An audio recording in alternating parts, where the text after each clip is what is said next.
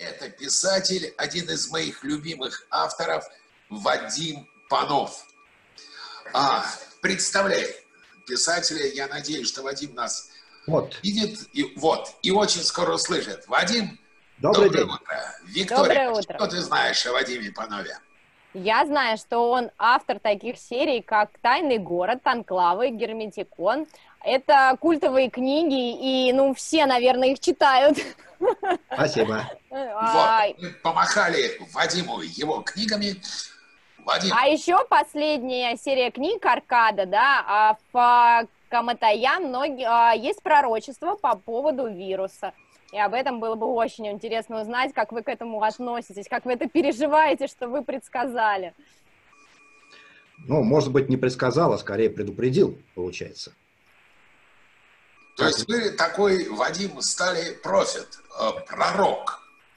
Говорят, нет пророка в своем отечестве. Ну, безусловно, нет, никто же не услышал. То есть я э, где-то год назад, э, в апреле прошлого, в апреле 2019 года вышел роман э, «Аркада» Карматаян, э, в котором э, я рассказал о том, что может получиться, если э, на Землю обрушится пандемия э, вируса смертоносного. Но никто это не услышал. Все просто прочитали книгу. На какие творческие подвиги лично вас подвиг карантин? Ну, знаете, э, Давид, я думаю, что я один из тех, кто э, к карантину, к самоизоляции да, подготовился э, лучше, чем э, многие другие, потому что большая часть моей работы все-таки проходила э, дома, в кабинете, то есть э, мне не приходилось часто ездить по городу, и, соответственно, изменилось только то, что сейчас рядом со мной много, э, часто и э, почти всегда находятся родные и близкие. Вот. И, соответственно, творческие подвиги, они э, продолжаются как в плановом режиме. Единственное, вот. что... Вот, плановый режим. Меня все помните, Вадим, замечательный фильм «Тот самый Мюнхгаузен». Да, да, да, жизнь по порядку. Он говорит, завтра в 12 у меня подвиг. Ну, да. У вас вот. плановый режим? подвига? У меня, э, да, более чем плановый режим, потому что я люблю э, и стараюсь жить по э, распорядку сформированному. Это и правильно, и удобно, и, соответственно, эффективно. И поэтому мой распорядок поменялся, как я уже сказал, не очень сильно. Единственное, что, будучи вот в самоизоляции, я написал рассказ «Док-шок» для такой получился такой проект а, постэпидемии о том, что нас может ожидать а, после окончания. Рассказывайте скорее. Да. Там три и, вида этот рассказ можно абсолютно бесплатно найти в сети. И там три вида коронавируса. Там 19, 20 и там как бы... Да, да, да, да, да. Все а страшно. Еще, потом 19 Pro, потом 19 Lite, 19 Pro Max. Нет, 19 уже закончился. Потом будет 20, потом будет 23. То есть ну, это же все год, года. Вадим, а вы улыбаетесь, это очень клево. Дайте тогда, раз уж вы, ну, пророк, не пророк, но что-то, предупредитель. Что делать людям, чтобы не сойти с ума, когда книги и кино уже осточертели? Улыбаться. Стараться поддерживать у себя хорошее настроение, поддерживать на внутренних резервах, на самоизоляционных, видеть во всем хорошее, понимаете? Э, это как раз тот самый случай, когда мы можем на практике убедиться в правильности поговорки, что есть э, для оптимиста э, стакан наполовину полон, да, для пессимиста наполовину пуст. То есть сейчас нам нужно заставлять себя, вытаскивать изнутри себя вот этого внутреннего оптимиста и во всем видеть хорошее. Понимаете, во всем видит надежду. Ни в коем случае не зацикливаться на том, что вот мы сидим там в четырех стенах, вот там э, неизвестно, что будет. Потому что это путь к депрессии, это, соответственно, путь в никуда. Вот. Стараться, стараться. Э, с теми, с кем э, судьба вас сейчас заперла вот в этих четырех стенах, вести себя толерантнее, стараться сдерживаться, стараться понимать друг друга. В общем, ребят, все хорошее, что у вас накопилось, сейчас нужно использовать. А рассказы, которые опубликованы на сайте постпандемия, там больше все-таки итог позитивный или э, так себе? Ну, в принципе, мы придумали, собственно, почему э, вот э, появилась вот эта идея сделать именно такой, ну, как сказать, челлендж, да, сборник рассказов, потому что, ну, плохого, как бы, и без нас напишут плохо и без нас напишут. Конечно. Э, хочется действительно что-то э, хорошего, хочется э, в том числе поверить, может быть, понадеяться да, на то, что у нас ну, действительно все будет хорошо. И, в общем-то, эм, когда ты убеждаешь в этом себя, да, ну, ну, становится проще. И поэтому основной вот, посыл рассказов, и я как там, зачинатель да, этого, этого челленджа, я предложил, ребят, давайте напишем, что все будет хорошо. Ну, потому что действительно надо. Вот, вот мы сидим, вот мы э, редко куда выходим, мы слышим вот эти новости, да, которые нам ежедневно там, в режиме передачи статистических данных рассказывают, кто, сколько, куда и где. Да. Вот. Э, хочется что-то положительное, хочется верить в то, что все это в конце концов закончится, и мы вернемся к нормальной жизни. И об этом, собственно, мы написали рассказ. Посмотрите, Владимир, любой писатель, особенно писатель, который занимается некими вымышленными мирами, обладает богатым воображением. Вы предупредили о возможной эпидемии, о возможной пандемии. Вы написали рассказ о постпандемии. Что бы вы делали, если бы проснулись в мире, лишенном интернета? Вау. Совсем-совсем? Вообще. Давид. Ну, Вадим, ну что совсем-совсем? А вы, простите, вы в каком году поступили в институт? Вот, то есть вот я хотел с этого и начать. Вы фактически... Э, вы же начали... время. Я, я жил в мире, лишенном интернета, Давид, представляете? Вот. Это, э, вы спрашиваете, что было бы, если бы я проснулся в том мире, в котором я когда-то рос? Да, это был прекрасный мир вот, э, по многим параметрам. Естественно, он чем-то уступал миру, в котором коммуникация, в котором связь э, возможна вот э, на сегодняшнем уровне. Да? С другой стороны, ну давайте говорить цинично. В 1958 году случился так называемый гонконгский грипп. Два миллиона мертвых по всему земному шару. Интернета не было. И кто знал об этом гонконгском гриппе? Да никто. Жили и жили. Я прочитал, что сегодняшняя пандемия COVID-19 не входит даже в десятку самых тотальных эпидемий мира. Ну, возможно. Но, с другой стороны, ответить можно еще и так. Возможно, она не входит именно благодаря принятым вовремя мерам. Возможно. Что вам дало техническое образование? Я объясню свой вопрос. Мы с вами, и вы, и я, занимаемся гуманитарной деятельностью у Вадима, Вадим закончил Московский авиационный институт, то есть чистый такой вот галимый нормальный технарь. Я закончил физический факультет пединститута, тоже, в общем, имея отношение к точным наукам. Я понимаю, что мне дали точные науки, что вам дали как писателю, что вам дало техническое образование? А, системное мышление в первую очередь. То есть, когда я э, пишу книги, я Э, пишу э, книги по плану всегда.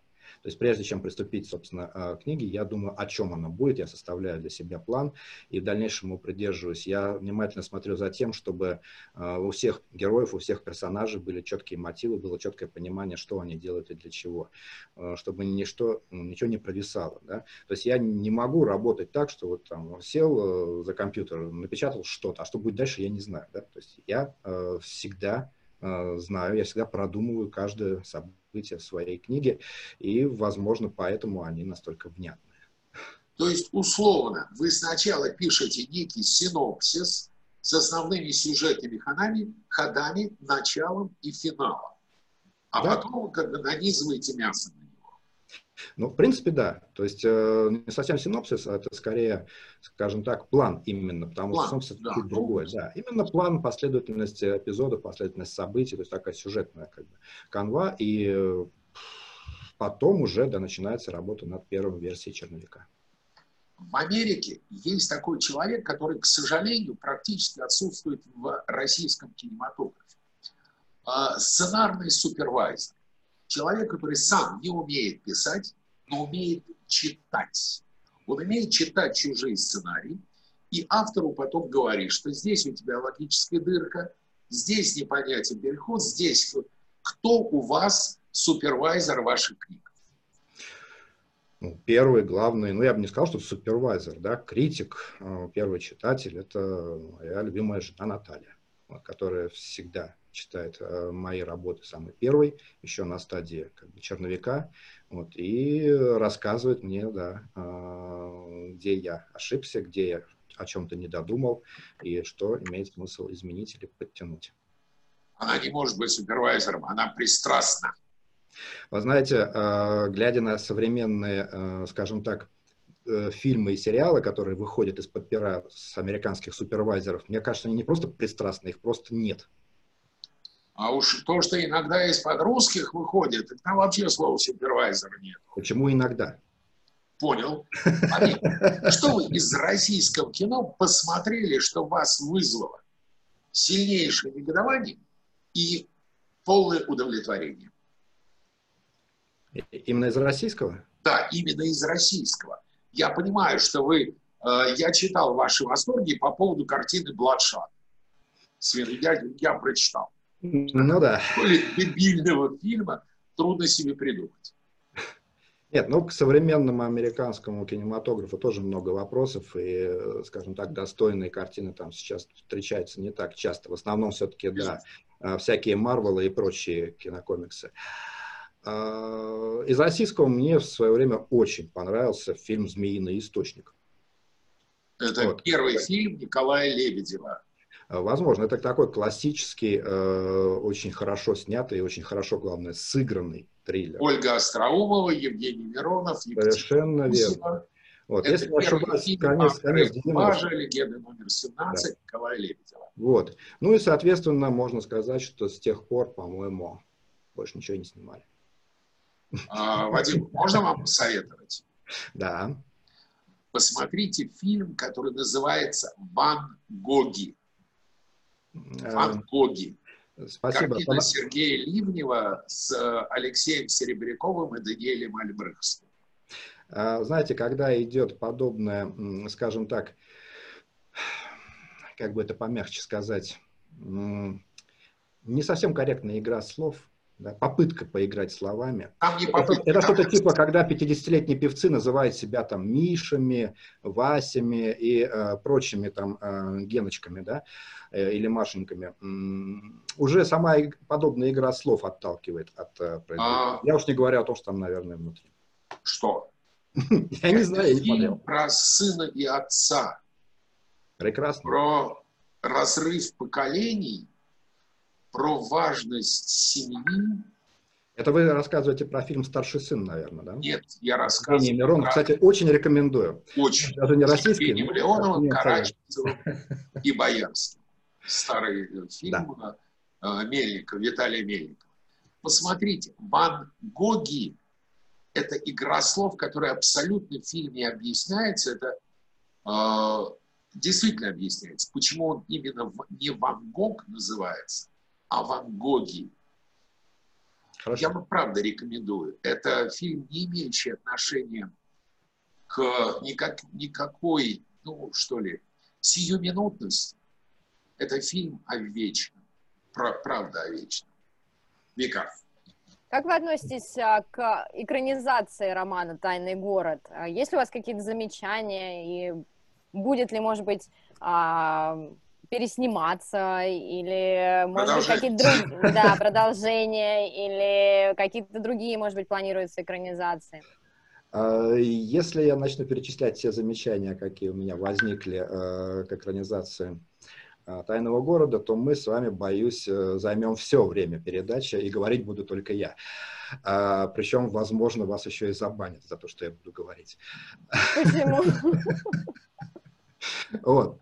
Ну, а если э, серьезно, то, конечно, получилось не совсем то, что мы хотели, но, тем не менее, получилось. И, в общем-то, э, как сказать, это был очень интересный и очень э, нужный опыт.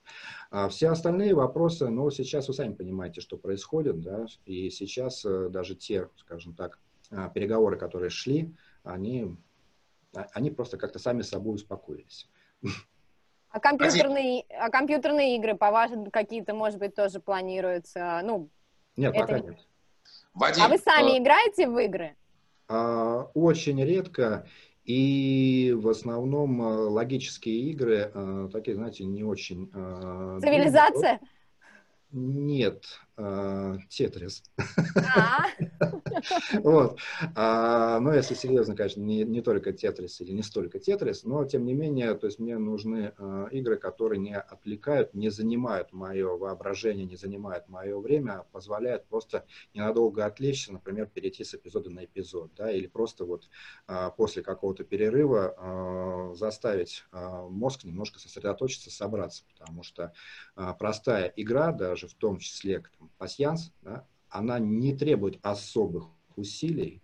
Ну, если нет задачи там, выигрывать каждый матч, да, каждый, э, каждую сессию, это просто вот передвигаешь пальцами там, по экрану какие-то там карты, да, например, и э, в этот момент вот происходит некая такая перезагрузка вот, в голове, и я заканчиваю игру и начинаю работать. То есть вот так. А чтобы вот именно засесть в игру, то есть там думать о каждом уровне там, или там о каких-то э, артефактах, которые нужно не обязательно купить и прочее, э, то это осталось у меня в далекой юности, когда, да, у меня был период, я ночами рубился в Doom 2, тот же самый. И, ну, Вадим, э, вам приходят вопросы из Инстаграма от наших слушателей, которые следят за программой.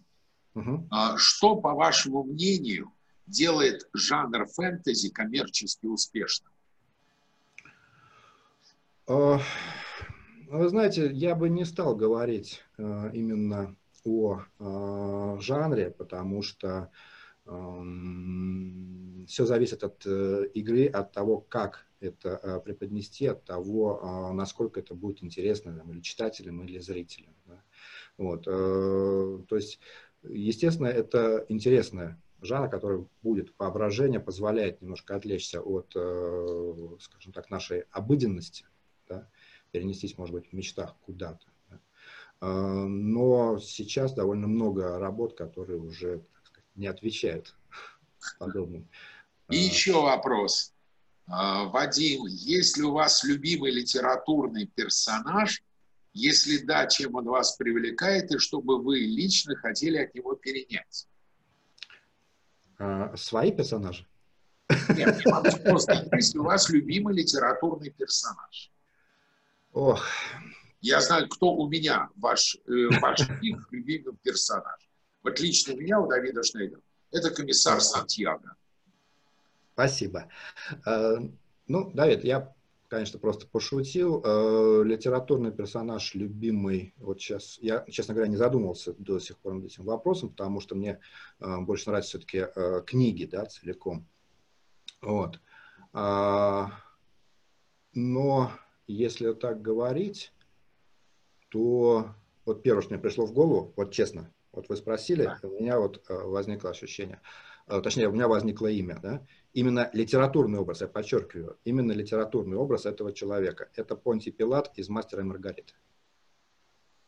И ничто не беспокоит его, ни жестокий пятый прокуратор Иудеи, всадник Понтийский Пилат. Кстати, всегда ли книга лучше экранизации? Нет. Примеры. Э, Примеры, когда экранизация лучше книги. Э, бойцовский клуб Э, бегущий по лезвию. Просто вот сходу. Бойцовский клуб это вообще э, идеальный пример того, как экранизация может стать лучшей книги, потому что, скажем так, продюсеры, голливудские продюсеры не испугались закончить фильм так, как должна была закончиться книга вот этого контркультурного писателя. Они не испугались, он испугался. И вот из этого последнего абзаца или последнего эпизода в фильме, да, я считаю, что э, экранизация – превзошла книгу даже не на две головы. Это просто разный уровень. Разный уровень передачи этой истории. Правдивый и книжный. Ну, а «Бегущий по лезвию бритвы» прекрасный роман, но вот история, которую показал Ридли Скотт, мне нравится больше. То есть она вот такая... А, а «Игра престолов»? «Игра престолов» э, скажем так, эпическое фэнтези не совсем мое, мое произведение. То есть в свое время я прочитал первый роман Мартина, больше не читал. Поэтому я не могу сказать, э, насколько это, скажем так, лучше или хуже. А, единственное, что мне, вот сериал мне скорее понравился. Хотя я прекрасно знаю, чем там цепляют.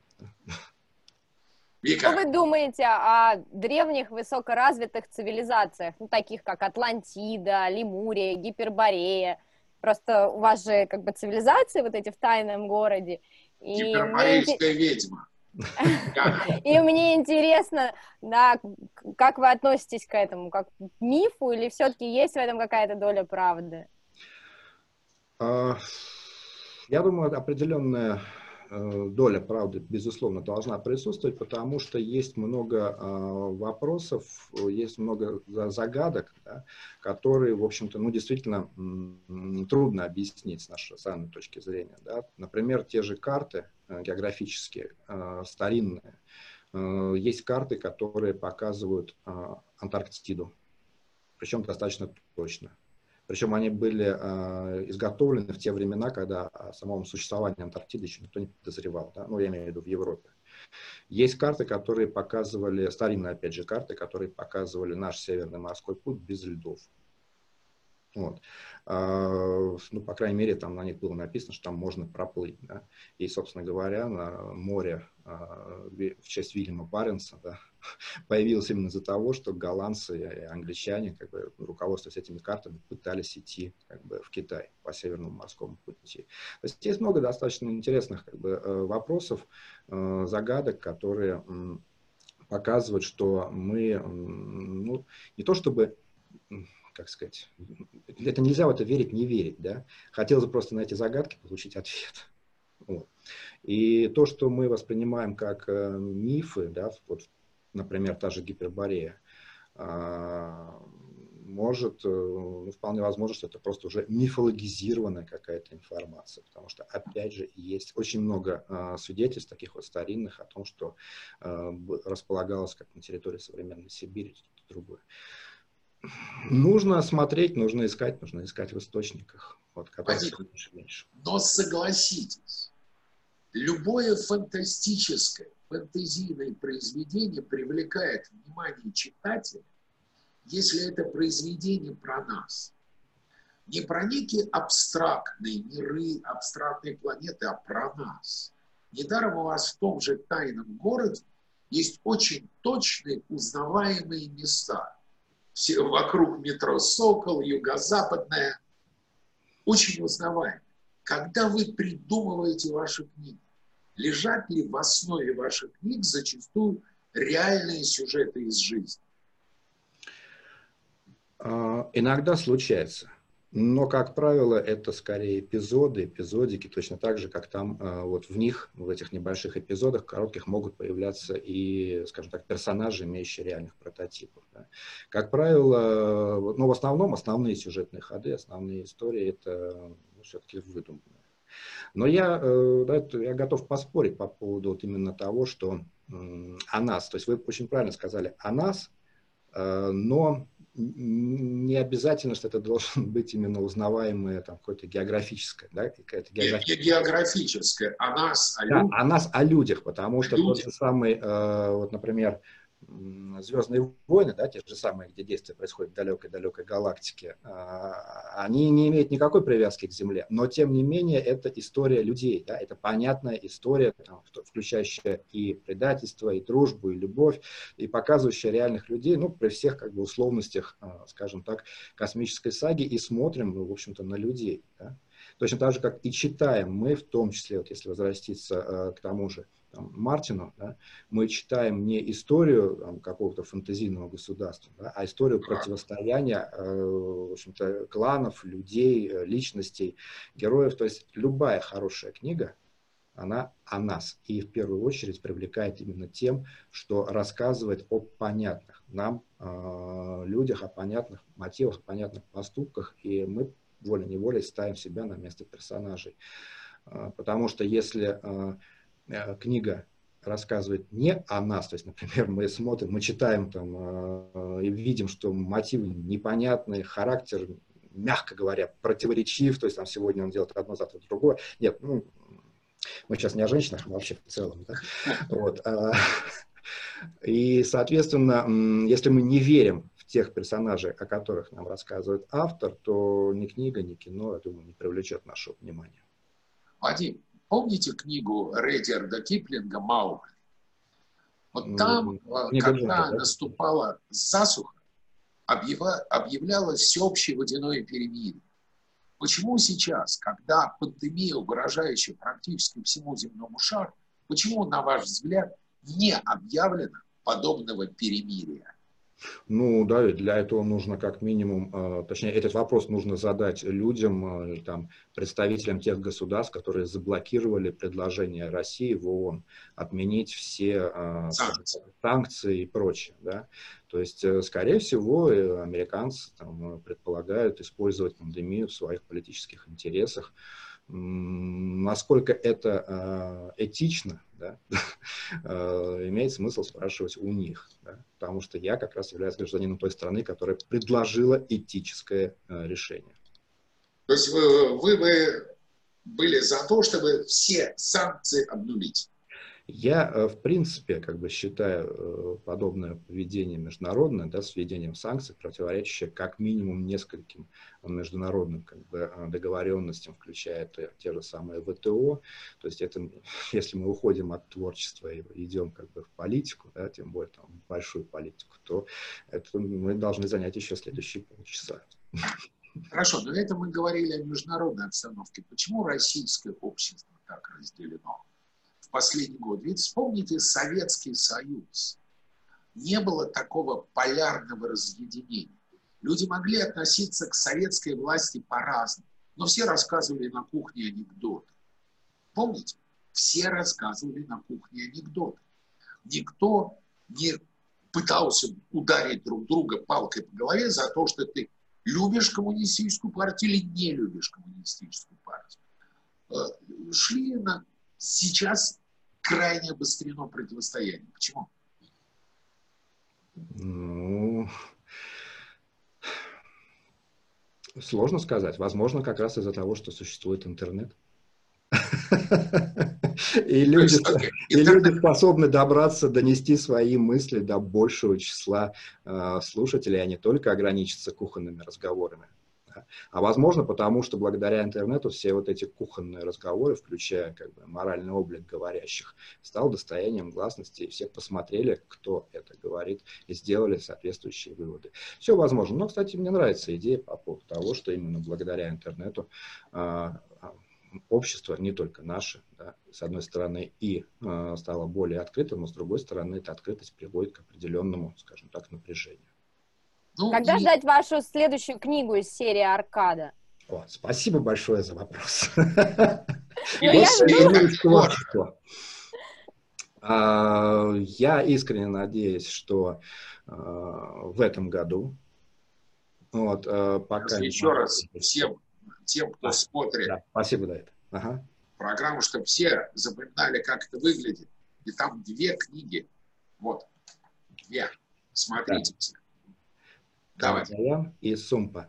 Вот, и я надеюсь, да, что в этом году выйдет уже и третья книга. Э, пока не буду, э, пока даже название не только очень рабочее, но я надеюсь, что она появится.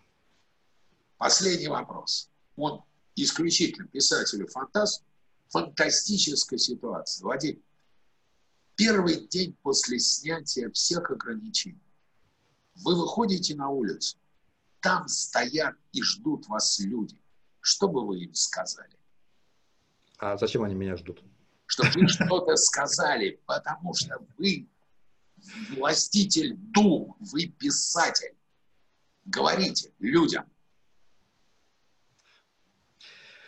Давид, вы очень сложно меня ставите. Я писатель, а не э, говорить людям. Вот. Но я бы посоветовал, э, скажем так, я бы просто порадовался с ними. Потому что, когда все это закончится, у нас у всех будет такое облегчение, такая радость, что, мне кажется, она э, будет важнее слов.